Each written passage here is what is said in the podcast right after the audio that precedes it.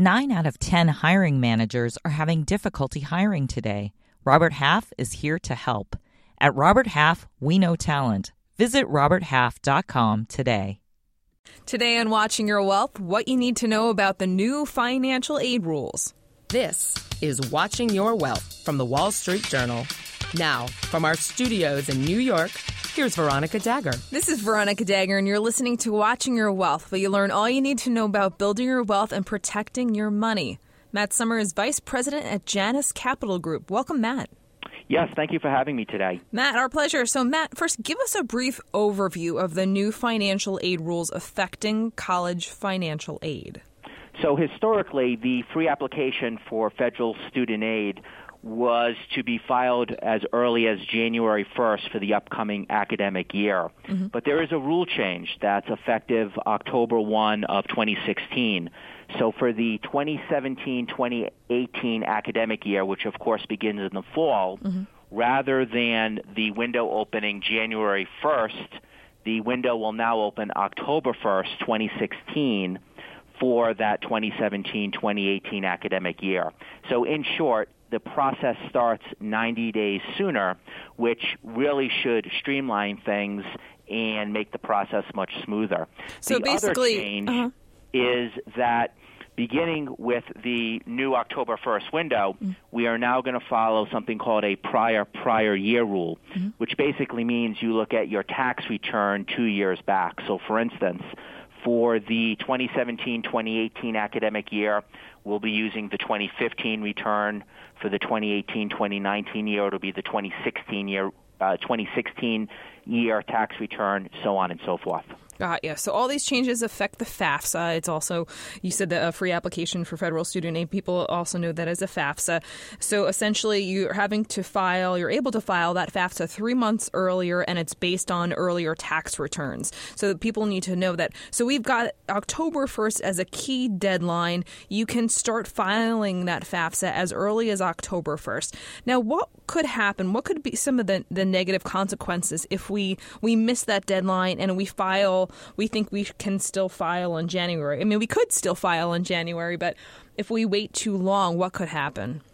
One of the things that people need to be aware of is, as a result of the new FAFSA rules, many colleges who also award aid have changed their financial aid processes to coincide with the new October 1st window.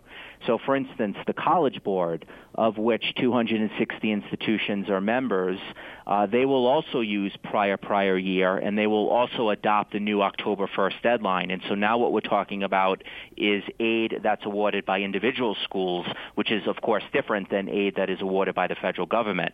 So it's very, very important for people to understand what their specific schools are going to do. You don't want to be waiting until January 1 to first get in your paperwork when the window opens October 1, 90 days earlier, because oftentimes with school aid, there only may be a limited sum, and so you want to make sure that you get your place in line. Indeed, and it could be first come, first serve. So if you apply late, you have less chance of getting that money, as you said. What are some steps families should be taking now if they do, in fact, have to apply for October 1st for their college as well? Well, for the October 1st deadline, whether that's going to be the federal application or an application that's associated with a particular school, one of the first things that you want to do is begin to get your paperwork in order. And what's really nice about this rule change is the fact that the tax return that you're going to refer to has already been completed. That is nice. So for the 2017-2018 academic year, you're pulling out your 2015 return. Even for people who are still on extension and won't file until October 15th, mm-hmm. that's only 15 days after the window opens. Mm-hmm. That's a good tip. Now, what does this mean for folks who are sophomores in college? What are the implications that we need to be thinking about? So for sophomores that are currently in college, and I know it may seem like a long time away, mm-hmm. but believe it or not, when it comes to their senior year, which, again, it may seem like a long time away, as a result of the prior year rule, we're going to use the 2016 tax return, which is the year that we're currently in.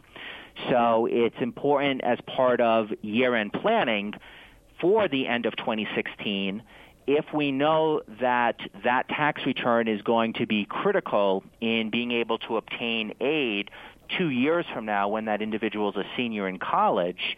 It's very important to think about that in one's year-end planning, and that may include perhaps delaying income, maybe holding off selling appreciated securities until the following January, maybe even accelerating deductions.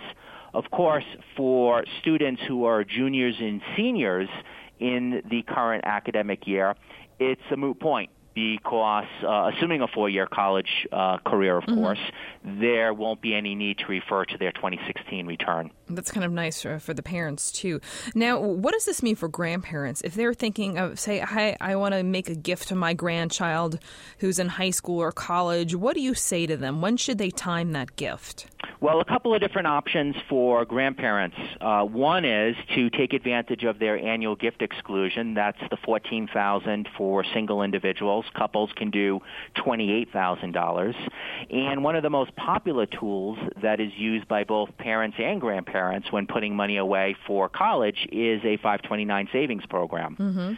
As an alternative, sometimes, particularly with students who are about to graduate high school or who are currently in college, a 529 may not offer that many years of potential growth.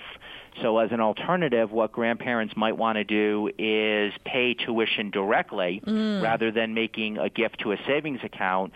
And the nice thing about making a gift directly to a higher education institution is that it does not count towards your gifting limits. Nice. Any last tips? We've got about 20 seconds left in terms of understanding this new deadline for the FAFSA. The most important thing is for individuals, especially if they do not receive federal aid but do receive school aid, is to check with their respective colleges and universities and see if, in fact, the window is opening October 1st for you as well. Great tips. Thank you so much, Matt. You're welcome. Would you stick around and take our fun financial quiz? Yes, absolutely. All right, great. You stick around, too. Hi, this is Jason Gay, sports writer at the Wall Street Journal, and I have a podcast called Free For All. And guess what? It's not just sports. We'll also talk about some real estate, some music, some culture, some fashion. I could talk about fashion. It's the Free For All. Become a subscriber on iTunes. Follow us on Twitter at WSJ Podcasts. And check us out at WSJ.com/podcasts. WSJ Podcasts. Listen ambitiously. This is Watching Your Wealth from the Wall Street Journal. Now, from our studios in New York, here's Veronica Dagher. Welcome back to Watching Your Wealth. Now it's time for Janus Capital Group's Matt Sommer to take our fun financial quiz. Matt, you ready? I am ready. All right, Matt, what's the best financial advice you ever received? Best financial advice I've ever heard was for individuals to buy an umbrella policy or an excess liability insurance policy. These can easily be obtained by the same carrier as your auto or your homeowner carrier. And the reason why it's so important is because the average jury award for negligence in our country is about $3.2 million. Oh, wow. And individuals are able to obtain umbrella coverage at a relatively modest cost. Nice. Worst financial advice you ever heard? Worst financial advice that I hear has to do with hiding money.